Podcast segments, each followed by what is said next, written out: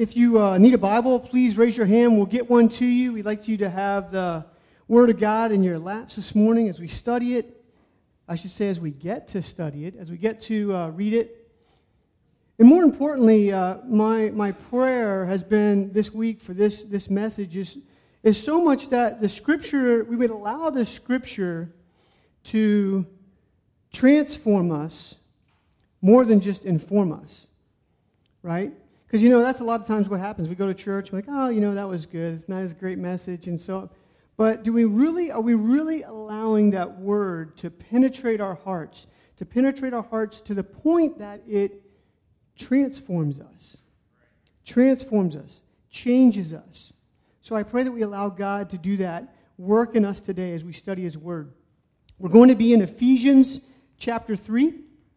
So, Ephesians chapter 3. Uh, interesting enough, a couple weeks ago, I got to take us through Ephesians 2, and it's kind of where I'm at, my own personal walk and personal study right now. So, why not take us into Ephesians 3? I thought that would be uh, just going right. It's just uh, awesome how the Lord works all these things out.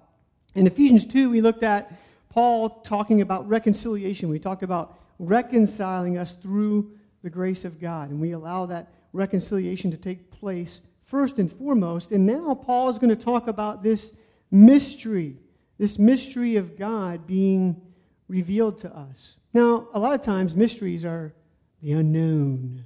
You know, we don't really know about it. You never find out much about them. Or, but here, what we're going to look at today actually is a mystery that God reveals to us. That God reveals to us through His Word. So if you'll stand and read with me, we'll read the first few verses here in Ephesians chapter 3, and then we'll pray one more time together. So, Ephesians chapter 3.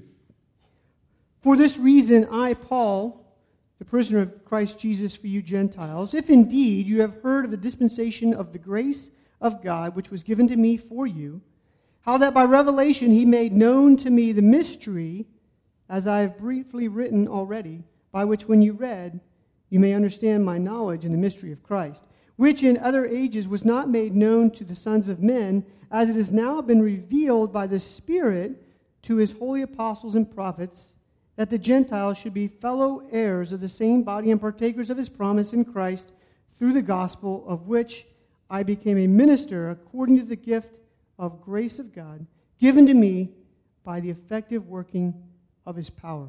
We'll pause here. Let's pray. Father in heaven, again, we thank you so much for your word this morning.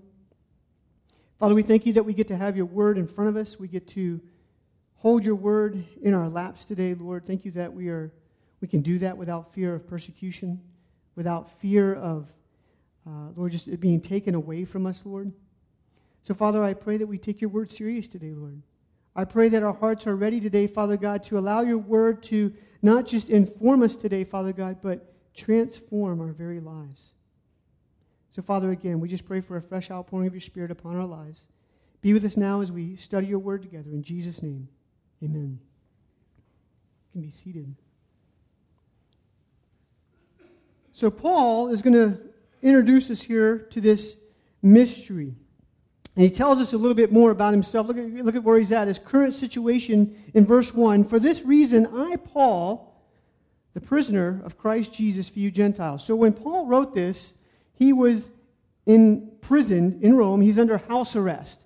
You know, it wasn't like in jail, but he was under house arrest. So during the day, he was kind of allowed to move around, do whatever he wanted to do, but he was still under supervision of the soldiers. But every night, he was chained in shackles to a soldier to make sure that he would not escape before his uh, trial. So, did you notice that how he saw himself there, how he presented himself? He says, I, Paul, the prisoner of Christ Jesus, for you Gentiles. He didn't say, I'm a prisoner of man. I'm a prisoner, you know, under this Roman government, this Roman oppression. I'm a prisoner of this soldier. I'm a prisoner because I have to do this or that. He says, No, I am a prisoner of the Lord Jesus Christ. Paul used his current situation, his current environment, not allow, he didn't allow it to hinder him. He didn't allow it to stop what he was doing. He didn't allow it to stop the work of God in his life. So maybe that's where you're at today. Maybe there's something going on in your life. Maybe there's, well, I'll just wait till the Lord cleans up my life or does this or that. Then, then, then I'll be useful to God. Then I can be useful to God. If He does this, if He takes this away, well, if He just fixes my finances or fill in the blank. Look at what happened. He is imprisoned, awaiting trial. And during this time, we have some of the most amazing things in Scripture that we got from Paul. One of those uh, further on in Ephesians is Ephesians 6. You know, the full armor of God. You know, he tells us to put on the full armor of God. You know, put on the helmet of salvation, the breastplate of righteousness, the belt of, you know, all these different things. The shod with the readiness of the gospel peace. Do You, do you get the picture? He's chained to the guy that he's visualizing all these things about God. The, so God is using his current situation to give us all these things. And he says, Hey, I'm a prisoner of Jesus Christ for you. I'm a prisoner here for you because he was arrested in the first place due to his missionary efforts for trying to tell others, trying to tell the Gentiles about their position now in Christ. And we're going to talk about that more here in a bit. But the last thing Paul wanted was for people to feel sorry for him. He didn't want people to feel sorry for him. Oh, poor Paul. You know, poor Paul. You know, I mean, look at what he's in prison.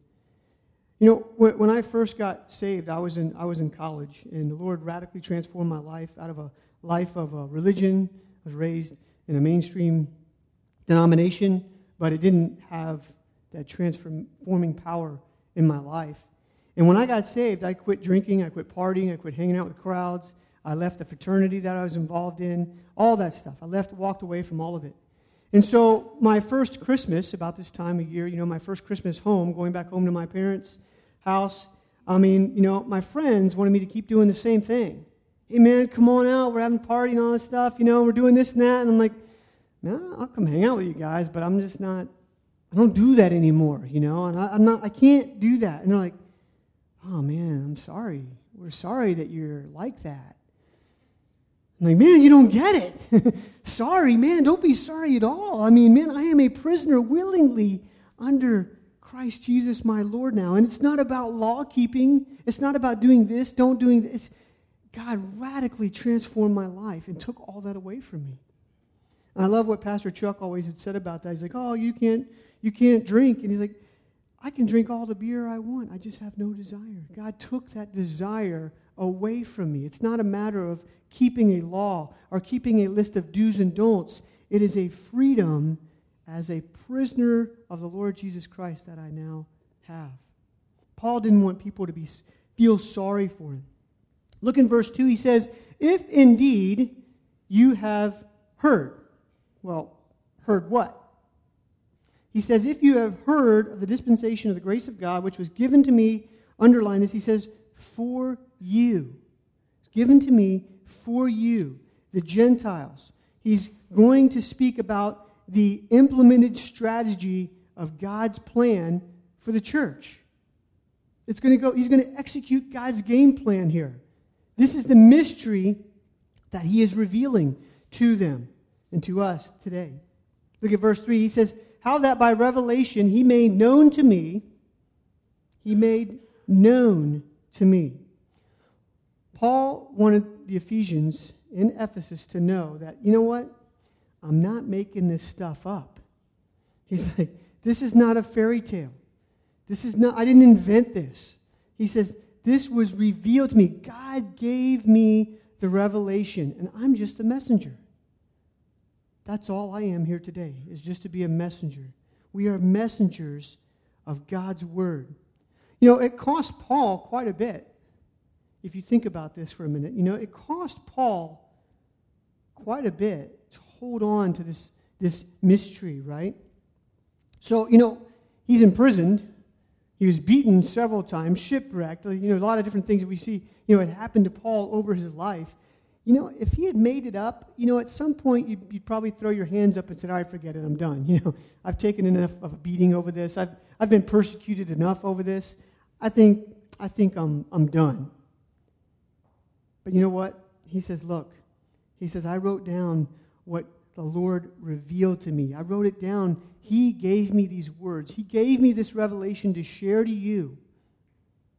You know, have you ever encountered that with someone? Someone who's very just hostile toward the Word of God? Somebody's very just hostile toward you when you attempt to share. I don't want to hear anything about that Bible. I don't want to hear anything about the Word of God. I don't want to hear that. I don't believe any of that stuff. He's like, How do you know it's even real? I'm like, Hey, I didn't write it. I just believe it. It's God's Word. He said it and I believe it. It's up to that, that's between you and him whether or not you want to believe it or not. And is, again, it's indeed amazing to me that God would take Paul and use Paul. I mean, Paul is the Hebrew of Hebrews, the Pharisee of Pharisees. He was persecuting the church, killing Christians in the name of God. And he uses Paul to be the main minister of this mystery in the work of the gospel in bringing Jew and Gentile together into one new body. Because notice again, verse 3 He made known to me the mystery. He made known to me. The principle that Paul's going to describe about this mystery, it, don't miss the fact there in verse 3, underline it, highlight it. It says that it is known. It is known. However, you know, we wouldn't have known it unless God had revealed it, right? But he tells us that it is made known. In English, in writing you know, mystery, it, it is something of dark, obscure, secret, puzzling, you know, interesting, don't know about it. But the Greek word here is actually mysterion, which is a little different. It still has the idea of being something that is secret, but you know what? It's no longer like closely guarded and hidden it's actually a mystery that has been opened up. The truth has been revealed. It's no longer hidden from human knowledge. It's no longer hidden from human understanding. Because he says there again in verse 3 He made known to me the mystery. See, Paul didn't hesitate to claim that this mystery, you know, was it only came to him by revelation. You know, it wasn't something that he made up. It was only by the revelation. You know, it's also given to Peter. You know, several instances we see Peter was given a revelation. Also, it's consistent with a lot of Old Testament scriptures. You know, and also specifically the words of Jesus in Acts 1 8. But you shall receive power when the Holy Spirit has come upon you, and you shall be witnesses to me in Jerusalem and in all Judea and Samaria and to the ends of the earth. Paul declaring specifically how the Jews and Gentiles would be joined together now in one body of Christ. This was something that has been hinted throughout others, you know, throughout other areas of Scripture. But you know what? It was only specifically detailed to Paul and really entrusted into Paul to carry this to the Gentiles. Notice verse 5. It says, Which in other ages Notice it says, was not made known to the sons of men as it has now been revealed.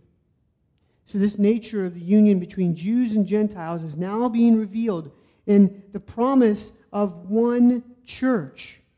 In the Old Testament, we're told that you know eventually salvation will come to the Gentiles, and also the Messiah prophet prophesied that, right? And the coming together of Jews and Gentiles into one church. This is a new thing that's never spoken of until this point. This mystery being revealed. So Paul goes on in verses 6 and 7 to describe the mystery. Read with me there. He says that the Gentiles should be, notice it says, fellow heirs of the same body and partakers of his promise in Christ through the gospel, of which I became a minister according to the gift of grace of God given to me by the effective working of his power. So, this is Paul's describing the mystery itself that believing Jews and believing Gentiles are now joined together in one body, no longer separated from God. Before the Gentiles were separated from God. You know, the, the Jews back in this time, in this time, the Jews believed that this is very shocking to them. This is like very shocking information to them. They didn't like it. That's pretty much why Paul is under arrest here. We're going to learn about that some more here in a minute. But they didn't like it. The Jews believed that, you know, Gentiles, all they were good for is keeping the fires of hell burning. Pretty, that's pretty talk about racism. That's, I'm getting deeper than that, okay? that's what they thought. And now Paul is revealing to them this mystery that guess what? Believing Jew, believing Gentile, we are now joined together in one church. A couple of weeks ago in Ephesians 2, I asked you guys, let's see if you were paying attention, how many churches is the Lord coming back for? What? How many? They can't hear you online. One. He's coming back for one church. He's coming back for his church. He's not coming back for the Church of Christ. He's not coming back for the Methodist Church. He's not coming back for the Baptist Church. He's not coming back for Calvary Chapel. He's coming back for his church, his bride. One church. Those that have put their faith and trust in Jesus Christ. Those that have confessed with their mouth that Jesus Christ is Lord of their lives. That's who he's coming back for. One church. And Paul is wrapping this up into this mystery, unveiling it before us that we are all one body in Christ. Now, it doesn't really matter where you go to fellowship, where you fellowship at, you know, or even what we do with, you know, water baptism, for example. You know, I mean, here, you know, we believe water baptism is just an outward expression of what's already taken place in the believer's heart. It's not a necessary, you know, means of salvation. As if you give yourself to the Lord today and you don't get baptized till later on, that somehow you're missing out on heaven. We can also disagree. Well, do you, do you sprinkle them? Do you dunk them? Do you, you know, rub them? Do you steam bath them? What do you, what do, you do? I mean, I mean, seriously. This oneness only comes by confessing with your mouth that Jesus Christ is Lord and Savior of your life, putting your trust in Him. Doesn't matter where you fellowship. Doesn't matter where you go. That is the one church that he is coming back for. That is the one. How many churches is the Lord coming back for? Okay, good. Just make sure you guys pay attention still, okay? Again, to those that have put their faith and trust in him. We need to come together to be building each other up, you know, fellowshipping together. That's why we come. That's why we fellowship, not just on Sundays, Wednesdays, Thursdays, whichever day of the week we come together to build each other up, to strengthen each other through God's word, that we can continue on in love and good works. Hebrews 10 24 and 25. And let us consider one another in order to stir up love and good works, not forsaking the assembly of ourselves together, as is the manner of some, but exhorting one another, and so much more as you see the day approaching. The church, the one church really needs to come together, especially in these last days, to be stirring each other up for love and good works. Paul here revealing this mystery eh, to the Ephesians that, you know what? They are now fellow heirs of this work. They are also part of one body of believers in Christ Jesus. And now look what he also says there in verse 6 that we are also partakers of his promise in Christ. So, the truth of this mystery here is that we are now full partakers, fully in. You get all the benefits. You know that the church, the body of Christ, if you think about it as, a, as an organization, it's really the only organization that really, the benefits are really for the non member. Our goal is for the non member to bring him in, to pull him out of the pit of hell, to bring him into our organization, to bring him into the fellowship. Whereas everything else, you know, membership has its privileges. We need to be outwardly focused, missional focused, focused on those that are outside the body of Christ, to tell them the mystery that has been revealed, to explain to them that, yes, they too can become partakers of this promise if they put their faith, hope, and trust in Jesus Christ. All men have an equal standing in Christ Jesus. So this is the same gospel. Paul is a servant of God. You know, he says that, you know, in verse in verse uh, 7 that this grace is given to him by the working of God's power. Working of God's power. He also says there, of which I became a minister. Minister. It's an interesting title to give yourself. He's not trying to, well, look at me, I'm a, I'm a minister. No, it's not about exaltation at all. Minister there in Greek, it is diakonos, which, I like Wood says, it is basically like a table waiter who is standing there, always waiting at the bidding of his customer. If you've ever waited tables, you know what that's like. Bless you. So you know what that's like. Waiting there, waiting for someone, always being waiting there at the bidding of your customer. Paul now presents this mystery, and he kind of relates it a little bit to his personal walk. Because that's what it's about. It's about a personal relationship with Jesus Christ. Look at verse 8. To me, who am less than the least of all the saints, this grace was given that I should preach among the Gentiles the unsearchable riches of Christ, and to make all see what is the fellowship of the mystery, which from the beginning of the ages has been hidden in God, who created all things through Christ Jesus. To me, he says, who am less than the least of all the saints. Paul really marveled at the grace given to him. Do you ever do that? Do you ever marvel at the grace extended to you from God? Think about that. I mean, how much we so rightly deserve. We deserve the full blown wrath. We deserve the full blown punishment because we cannot live up to God's perfect standard. We cannot live up to God's perfect law. We deserved death. And Paul really had a great understanding of this. He had a really good grasp of this because it's all about the grace of God. It's not about him. And so he goes on to say that he should preach this gospel, this mystery, as a reality. And when you consider Paul's personal history, I mean, man, you can really see that it's all about grace. It's all about God's grace to him. He also says that I should preach. It literally means, translated there, to announce the good news.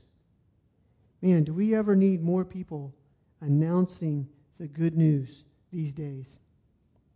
Preaching. It was so simple, just announcing the good news that Christ died for you. We simply need to do that. That's all we need to do is just go announce the good news to people that are trapped. What else did he say that he preaches there? Look at the end of verse 8. He says, The unsearchable riches of Christ. Great riches for the Gentiles now. They are now have come into this good standing with God through Christ Jesus.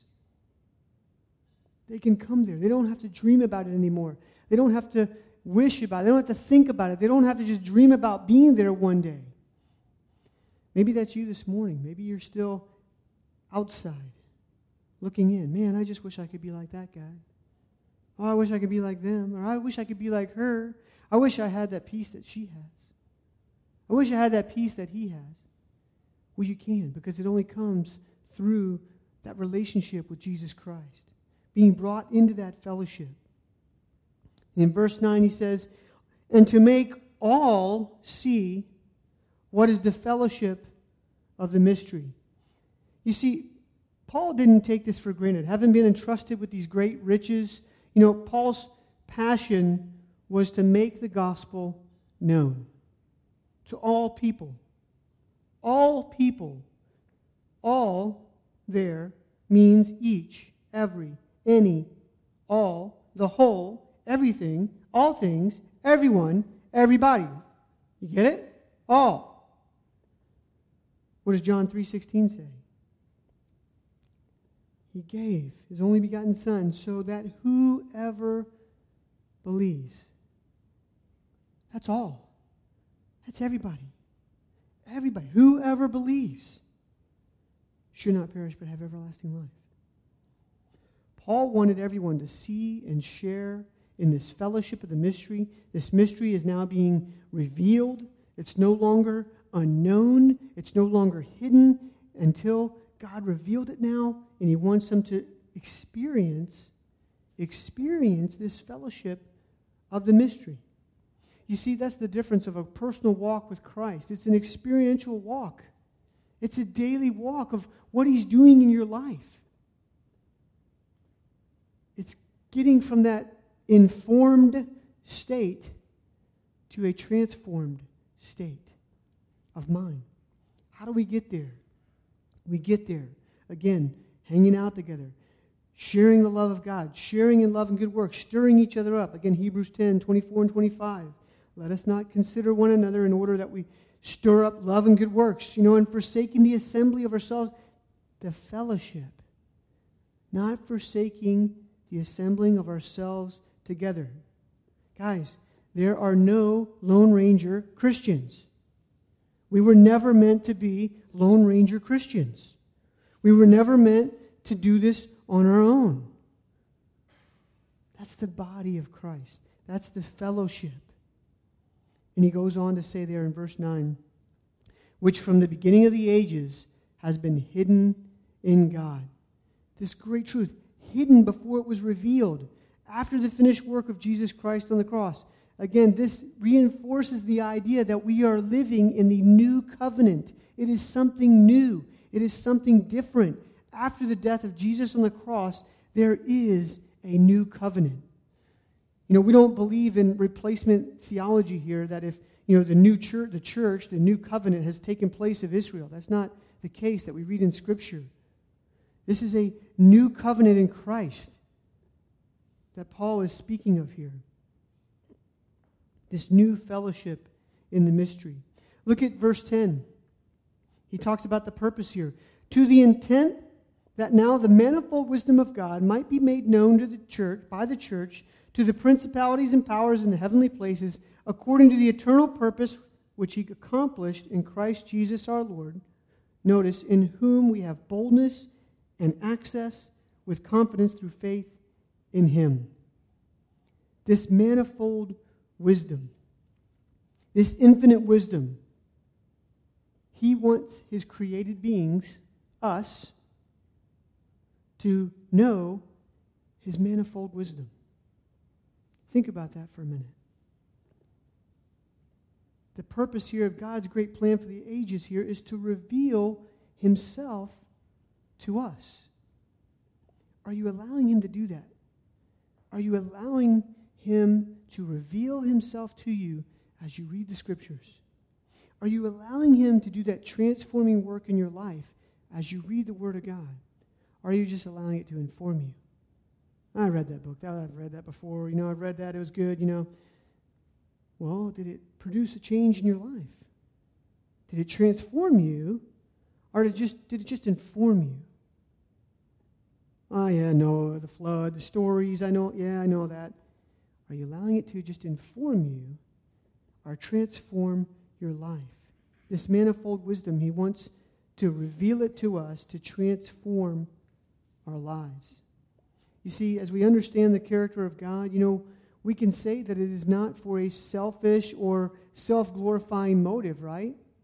That's not what the, that's not the point. It's not that we can be proud, you know, like we show off our brains or our bronze or we show off, you know, our accomplishments to everybody. That's, that's not what it's for. Because the glory of the creature, us, we're directly connected to the Creator. And He wants to show Himself through you and through me to everyone else around us. Again, the wisdom there in verse 10 says that it is manifold wisdom. Manifold. In Greek, there it is the polypoikilos, which means that it's a complex intricacy, like a, an amazing painting with tons of you know, colors in there, just intricately woven together. You know, we, we like to do puzzles and stuff at our house over the holidays. We, we did this one the other day. It was like four billion pieces. I don't know. It was ridiculous. It was all candy, jelly beans and stuff. And like, this is ridiculous. Might as well just flip this thing over and see if we can get pieces to go together. I don't know. I mean, it was crazy. That's the idea here of this manifold wisdom. It's so intricate, so beautiful. Each piece of the puzzle has its place. And when it's all put together, I mean, it makes a beautiful picture. And he wants you to know that. You're a part of that. He wants you to know that you're part of that puzzle. He wants you to know that you're a piece of that. God wants to reveal his wisdom to us individually, us, the church. The church is not this building, okay?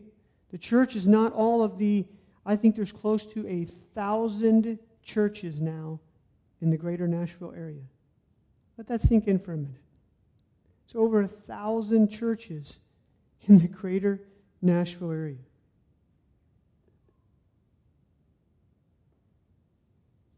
His plan has not changed. His game plan has not changed. The story has not changed. The gospel has not changed. He wants to reveal this wisdom through the church. We're called for something much greater than ourselves, right? It's not about me. It's not just about my salvation. It's not just about my own sanctification. We're called to a greater purpose. We are called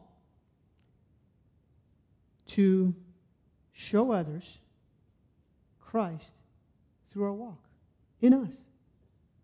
Do you get that? I mean, do you see how beautiful what a beautiful picture that is?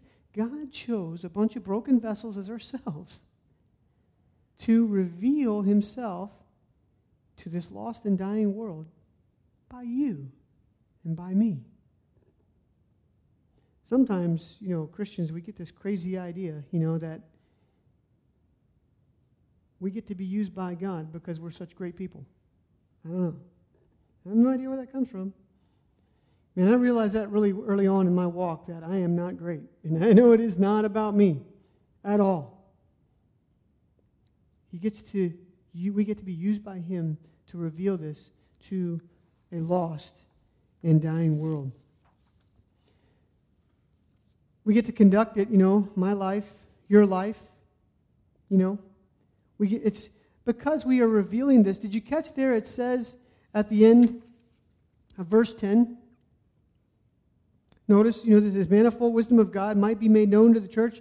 Notice, to the principalities and powers in the heavenly places.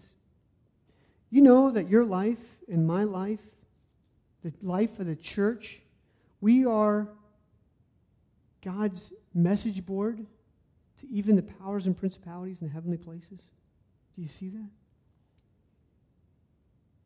We get to show through us, personalize that for a minute, through me. We get through me. We get people get to look into our lives, including those in the heavenly places. A few scriptures on this 1 Corinthians 11 and 10. For this reason, the woman ought to have a symbol of authority over her head or on her head because of the angels. 1 Peter 1 2. To them it was revealed that not to themselves, but to us, they were ministering the things which now have reported to you, though those who have preached the gospel to you by the Holy Spirit sent from heaven, things which angels desire to look into. And then the last one, 1 Timothy 5:21, I charge you before God and the Lord Jesus Christ and the elect angels, before the elect angels, that you observe these things which without prejudice, doing nothing with partiality. You see, we need to take our walk serious. We need to take our daily character serious. How we live out our daily lives. People are watching. People are watching your lives. People are watching your family. People are watching how you conduct yourselves in Walmart. Okay? People are watching how you conduct yourself at work, in your neighborhood. Okay? That is the beauty of the church out there. That is the mission field. We get to show them through Christ in us what we are to the lost and dying world. We get to show them that.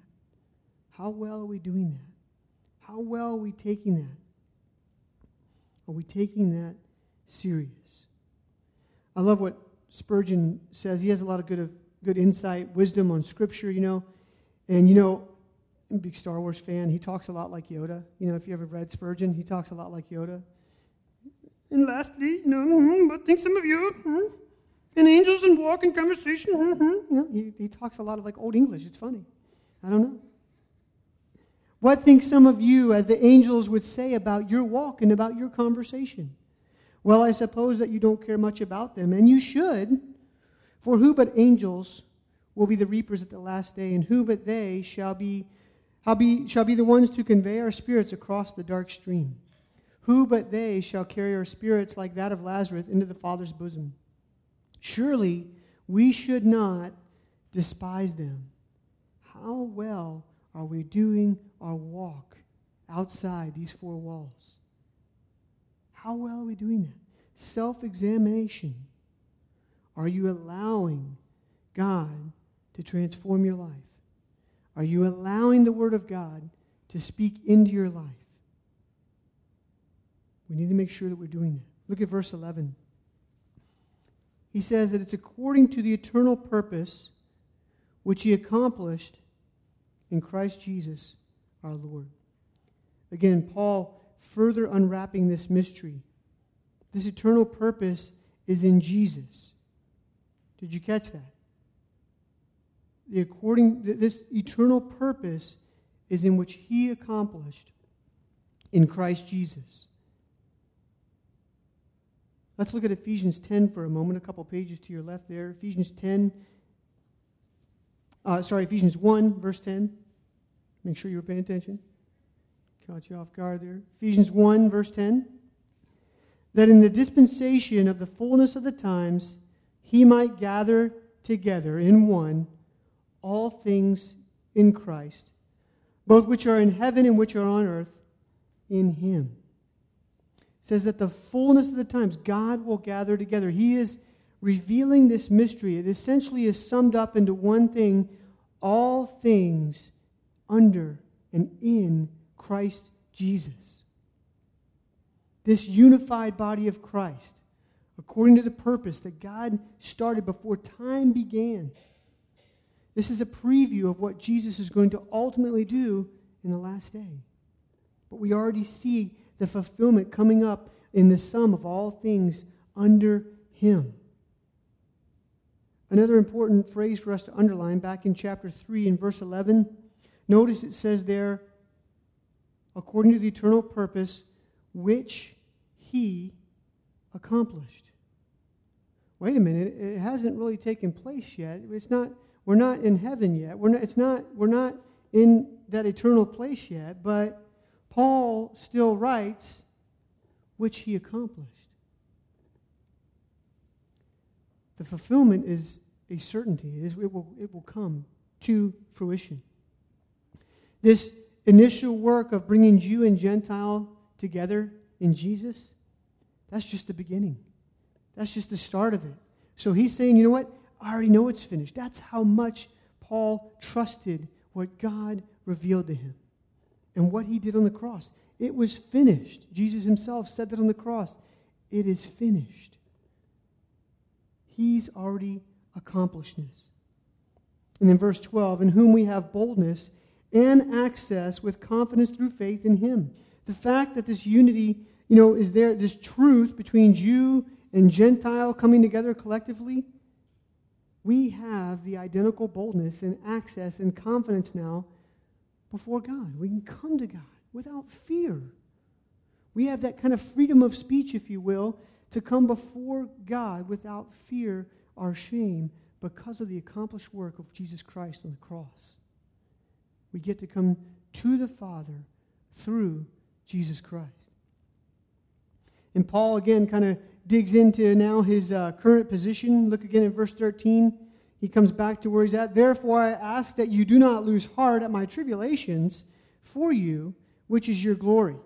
You know, don't lose heart. He's like, I'm under house arrest. I'm in prison again. You know, he tells his readers here not to lose heart. And I think that's an important message for us today. Not to lose heart.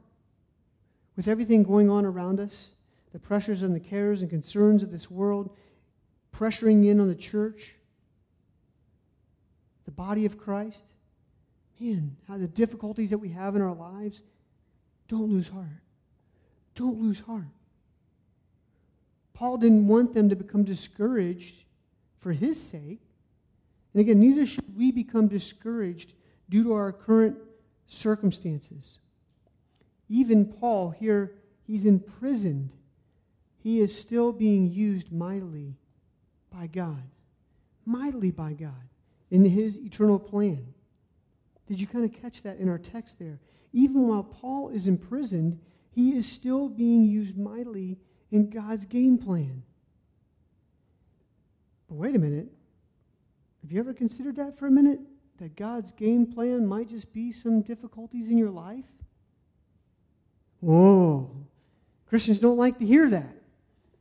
We just like to hear the good stuff, you know, that you come to Jesus. You'll have health, wealth, and prosperity, you know. Just give $10 today and you'll have 100 tomorrow, you know, that, that kind of stuff.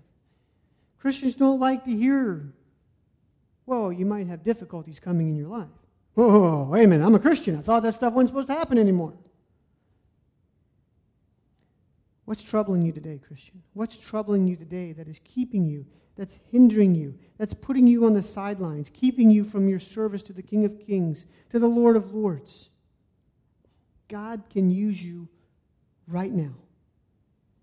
Current situation, current difficulties, current problems, the whole mess, all the baggage, doesn't matter. He wants to use you right now. He wants to use you right now. Have you considered for a moment that maybe the dilemma that you're in, maybe the difficult situation that you're in, He wants to use you mightily to show others around you how awesome He is? Think about that, man. We get to reveal God's glory to a lost and dying world. Well, he may use a tribulation, he may use a trial in your life.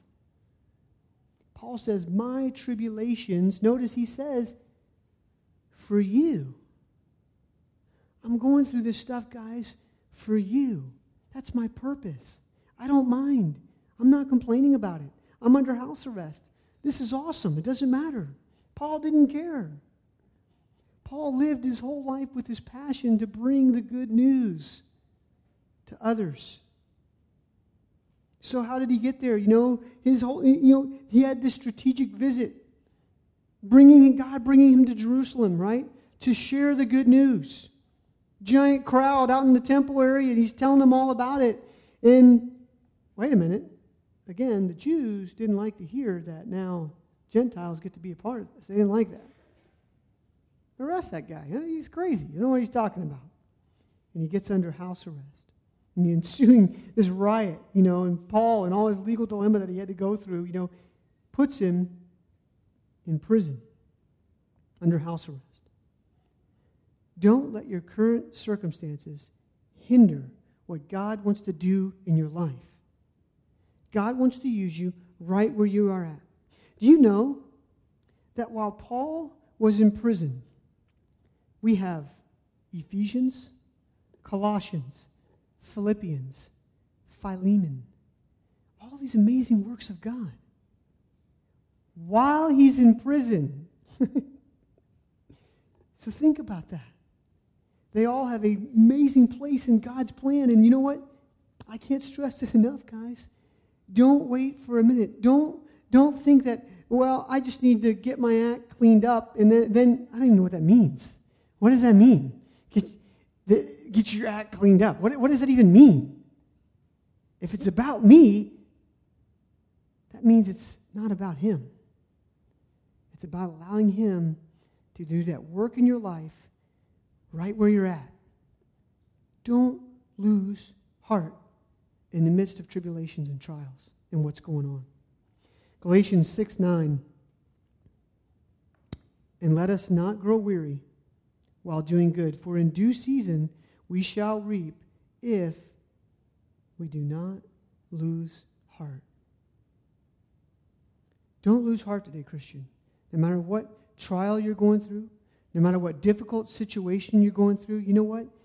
man, God wants to use you right where He's got you. Don't think about that any other way. And in light of this mystery that Paul is talking about, he prays. Look at verse 14, and we'll wrap it up here. Verse 14 For this reason, I bow my knees to the Father of our Lord Jesus Christ, from whom the whole family in heaven and earth is named. For this reason, because of all this, because Paul has this knowledge of God's purpose for his life, he confidently can pray for God's will to take place in his life.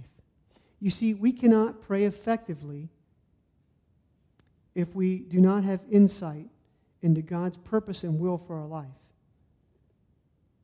We can't pray effectively if we don't have that insight of what is God wanting to do in my life. Maybe you don't know that. Maybe you're questioning that this morning. What, God, God, what do you want to do with my life? Don't stop praying that. Continue to ask Him to reveal that to you. Continue to ask Him to show you exactly what He wants to do. Because you know what? We're all, what we are all those tiny little puzzle pieces being intricately fit together into this beautiful picture, and He wants to use each and every one of us. What does He want to do with you? God, what do you want to do with me? And in light of that, all Paul can do is fall on his knees before God. Did you see that? I bow my knees to the Father of our Lord Jesus Christ. You see, this is kind of um, common to us. People praying on their knees, right? Tim Tebow scores a touchdown. Boom, yeah, thank you. Yeah, right? That's common to us, right? We see it. In Paul's time, praying on your knees was not common. They stood and praised with their hands raised. They stood at the wall. You know, most of the time they stood. Here we see Paul praying in this posture, bowing his knees. Humility came, I think, over. Humility probably just flooded Paul when he considered God's great eternal plan and the purpose and the piece of the puzzle that he got to play a part of. Do you think about that for a minute? When we stop and think about how awesome God's plan is, God's game plan, you and I get to be a part of that. You get to be in the backfield, you get to take the handoff, you get to take it over the goal line. Maybe you're on the front line and you just get the maybe you just get the block for that guy. Equally, just as important. Maybe you're the guy up in the booth calling the plays, looking at the defense, calling it in, giving the signals on the sideline. You ever notice that? The guy giving the signals on the sideline, he's a lot like me. He's a really skinny guy, you know, he's got pads on and stuff. He doesn't get to play much. That guy is calling the plays in. He's very important. Very important. And I think that's what we see happen to Paul when this, this humility came over him when he realized the part that he gets to play in God's plan. And he humbles himself, falls on his knees. You know, that's why we, ha- that's why we have these exercise mats up here. You know, they're not for calisthenics in the middle of service. Okay, we're not that kind of charismatic church. Okay, that's not what it's for. Just in case some of you had that idea. This is so you can come up here and kneel at the altar before God. Now, I'm not saying you have to. We get to. As the Lord leads. You know what? That's what, at the end of the service, that's what, that's why the, we say, you know, Tim always closes and we say, the altar is open for you to come and kneel before the Lord if you want. A lot of different people. Solomon prayed on his knees. Ezra prayed on his knees. The psalmist calls us to kneel. Paul prayed on his knees. Peter prayed on his knees. Most importantly, Jesus prayed on his knees in the garden. In Luke 22, 41 and 42, and he, Jesus, was withdrawn from them about a stone's throw. Notice, and he knelt down and prayed, saying, Father, if it is your will, take this cup away from me. Nevertheless, not, not my will, but yours be done. Don't get me wrong. I mean, the Bible has plenty of scriptures where prayer happens and it's not on their knees. But I think Scripture also has enough pictures for us to see and examples that, you know what? Praying on our knees is also a good thing. Do as the Lord leads. At the end of the service, when we close in song, I mean, that's what that time is for. Now, you don't have to come up here as it's a show. Pray at your seat if you want, but do what God tells you to do. If He tells you to get up, get up. Tells you to stand up, stand up. Don't worry about everybody else around you. Do what God tells you to do. Listen to that leading and guiding of the Holy Spirit in your life.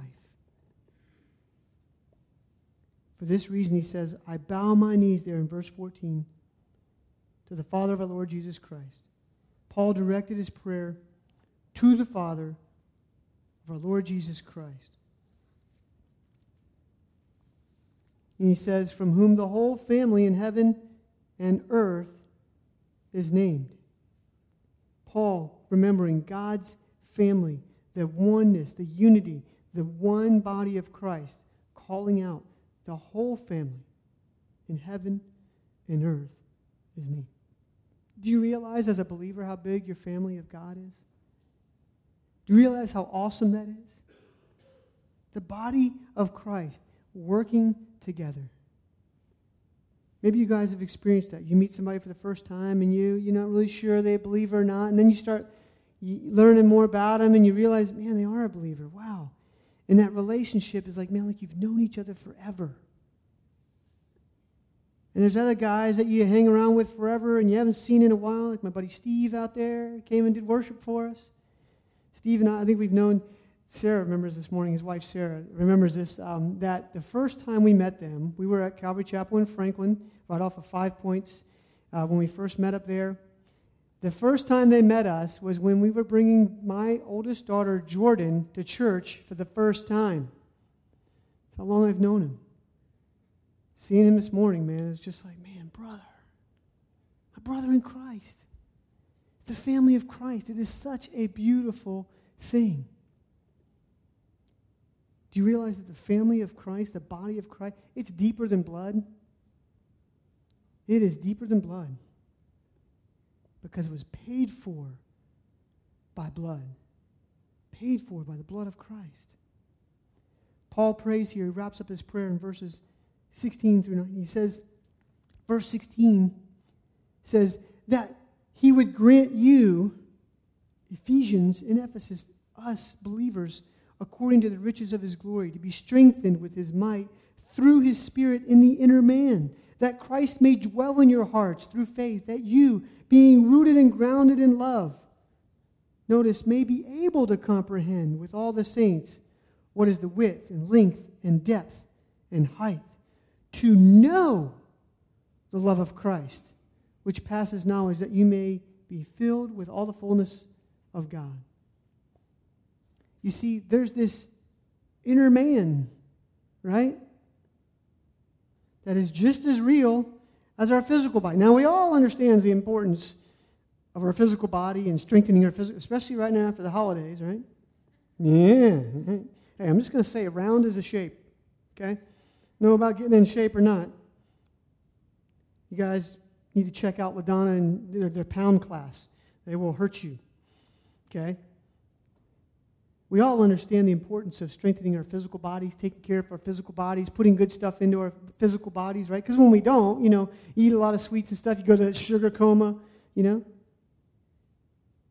But you know what? We're not really concerned about the inner man so much. We have no concern to work it out, right? I would say that we need to exercise our inner man even more than the outward man as if we're like, you know, doing some like spiritual training for the spiritual Olympics or something, getting our inner man in shape. Because he says there in verse 17 that Christ may dwell in your hearts. Jesus promised that in John 14 23. Jesus answered and said to him, If anyone loves me, he will keep my word, and my Father will love him, and will come to him and make our home with Him. You see, there's a couple Greek words used for dwell. You know, we just use dwell, dwelling, you know. English is really a horrible language. You know, it really is. Other languages have a lot more words that are cooler for different stuff. In Greek, there's two different words for dwell. You know, one is to dwell as if living as a passing, passing through as a stranger, you know. You just kind of stop, kind of like visiting a motel, you know. You dwell there, but you really don't dwell there, but you dwell there, okay? Different. Dwell, that is used here in verse 17, is a permanent home. Shows permanence. You see, Jesus just doesn't want to settle down in your heart as like a visitor, you know, visiting for the holidays. You know, maybe you guys had visitors for the holidays and you were glad when they got there. You were even more glad when they left. You know? Oh, wait, I say that loud. Uh, you know, he doesn't, he doesn't just want to dwell in your life like that. He wants to take up permanent residency. Even during the difficult times. Even when the battle is going on in the inner man. This indwelling of Jesus is something that he wants us to know and understand by faith. That we have to take hold of by faith. We need this spiritual strength to let Christ dwell within us. Why? Why do we need to strengthen that? Well, there's something in us also that kind of resists that. We call it our flesh, right? In Christian circles, we call it our, our flesh. Romans 6:16 Do you not know that to whom you present your slaves yourselves slaves to obey you are that one slaves whom you obey whether of sin leading to death or of obedience leading to righteousness? We have to be careful because we can be slaves to our flesh. There's that battle that inner battle going on between the inner man with the spiritual battle in our lives whoever you choose to obey, you come under that one's power. And we can allow that to happen if we're not careful. If we allow the flesh to come up, guess what? We're going to fall into the power of the flesh. Sin for a season. Allow things into our lives that we normally would not want to allow into our lives. And it will produce nothing in your life except for death. There is no way that it can produce anything but that. Romans 6:23 For the wages of sin is death. Sin for a season, temptation. It may seem, oh, this is great, you know. No. It will always bring about death in your life. Second part of that is, but the gift of God is eternal life in Christ Jesus our Lord. So, on the other hand, if we are being obedient to God, allowing that righteousness, you know, looking into his righteousness that he brings into our lives, that gift of eternal life, never forgetting that, beating down our flesh, suppressing our flesh. The gift of God is eternal life in Christ Jesus, our Lord. The believer is required to obey the word of the Lord. We can't do that in our own strength. We can't do that on our own understanding. We can only do that because of what Christ did for us. Notice also verse 17, he says that we are being rooted and grounded in love. Rooted and grounded in love. Love for one another. That's, that's what should make Christians different, is the love for one another. Because look at verse 18, he describes it. What is the width, the length, and depth, and the height? The love of Jesus has dimensions that we can know and they can be measured. Now, they're not dimensions that are have an end, right? Not that we can understand. You see, Jesus' love had a width, right? And it was this about this wide when he went to the cross for you and me. John 3:16 for God so loved the world that he gave. You catch it for he loved you so much because he loved me so much Man, how wide is that love? I don't know. I can't grasp it. I can't get it. I don't fully understand it. But I know it was enough that he loved me. The love of Jesus has length also. Jeremiah 31 and 3. The Lord has appeared to, of old to me, saying, Yes, I have loved you with an everlasting love. Therefore, with loving kindness, I have drawn you. Everlasting love. The only other thing everlasting I know of is the everlasting gobstopper in Charlie and Chocolate Factory. I, I don't know. That's the only other thing. Longer than that. That's how much he loves you. Philippians 2 7 and 8. You see how deep the love of Christ goes. But he made himself of no reputation, taking the form of a bondservant, coming in the likeness of men, and being found in appearance as a man, he humbled himself, became obedient to the point of death, even death on the cross. That's what he did for you and for me. That's how deep his love goes for you, how deep his love goes for me. In his height, the height of his love, Ephesians 2 6, and raised us up together and made us sit together in the heavenly places in Christ Jesus. You see, when we consider the cross, you know what the cross is? You know, it has like four directions. I think there's a picture of a cross we have. You know, everybody knows what a cross looks like. It's wide enough for everybody, includes everybody, whoever would choose, whosoever would choose to believe and follow. It's long enough to go through it, last out throughout all eternity. It's deep enough for even the worst sinner. So don't think that for a minute, oh, God will never reach me. I mean, I'm, God will never reach that guy. I mean, he's so far gone. Man, it's deep enough to reach the worst person we can think of. And it's high enough to take us to heaven. Because Paul tells us that we can know the love of Christ. It's something that we can know, something that we get to know. And he closes here in verse 20 and 21. Now to him who is able to do exceedingly abundantly above all we ask or think, according to the power that works in us, to him be glory in the church by Christ Jesus to all generations. Amen. Again, Paul says that God is able to do above all that we ask or think. Did you catch that there? All that we, that we includes, includes you and me. You know, you, you and I can ask for every good thing that we've ever experienced. Do you believe God can do above that? We can ask for every good thing that we've ever even imagined. Do you know what God can do above that? Did you catch that? It is exceedingly abundantly above all that we ask or think. You know, I can think of some pretty cool stuff. Man, God can do more than that. He wants to do more than that in your life. He wants to do more than that in my life. And it's all because of the power that works in us.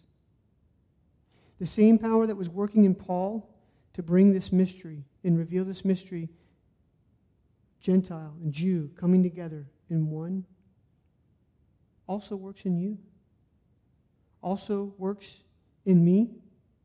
God's able to do that in our lives right now. Paul prayed for this. But it has to be received. You have to allow God to do that in your life. Again, we have to go from just being informed Christians to being transformed Christians. In the last verse there, to him be glory in the church by Christ Jesus. The only fitting response to all this amazing mystery being revealed and God showing Paul his plan that he has for it, to him be the glory. It's not about me. It's not about anything else other than him. To him be the glory for all this. So, this mystery being revealed. What do we need to work on this week? Don't just be informed today. Be transformed by God's word. Allow God to transform you. Maybe He's spoken of some things to you in your life. Don't take, you know, maybe you make notes in your Bibles, you highlight stuff. Don't just take it and throw it in the shelf, throw it in the closet when you get home, put it in the drawer. Allow God to reflect on, reflect on those things this week. Don't forget about them. Pray about the things that are maybe dif- difficult, right? That maybe God is like, you know, the Spirit's like really, you know, really working on you, and this chip is a little harder to get off, and man, allow Him to do that work in your life. Allow Scripture to transform you. As we close here in song, the uh, altar is open. There'll be guys up here to pray for you. Come up, pray, or if you just want to come, bow, whatever you want to do, whatever you feel like the Lord is calling you to do. But take the practical application of God's word this week and apply it to your life. Let's go from being informed Christians to being transformed Christians. Amen? Let's close. Father, we thank you so much for your word today. Father, we thank you that you speak to us, Lord, through your word. We thank you, Lord, that you didn't leave us alone to figure these things out on our own.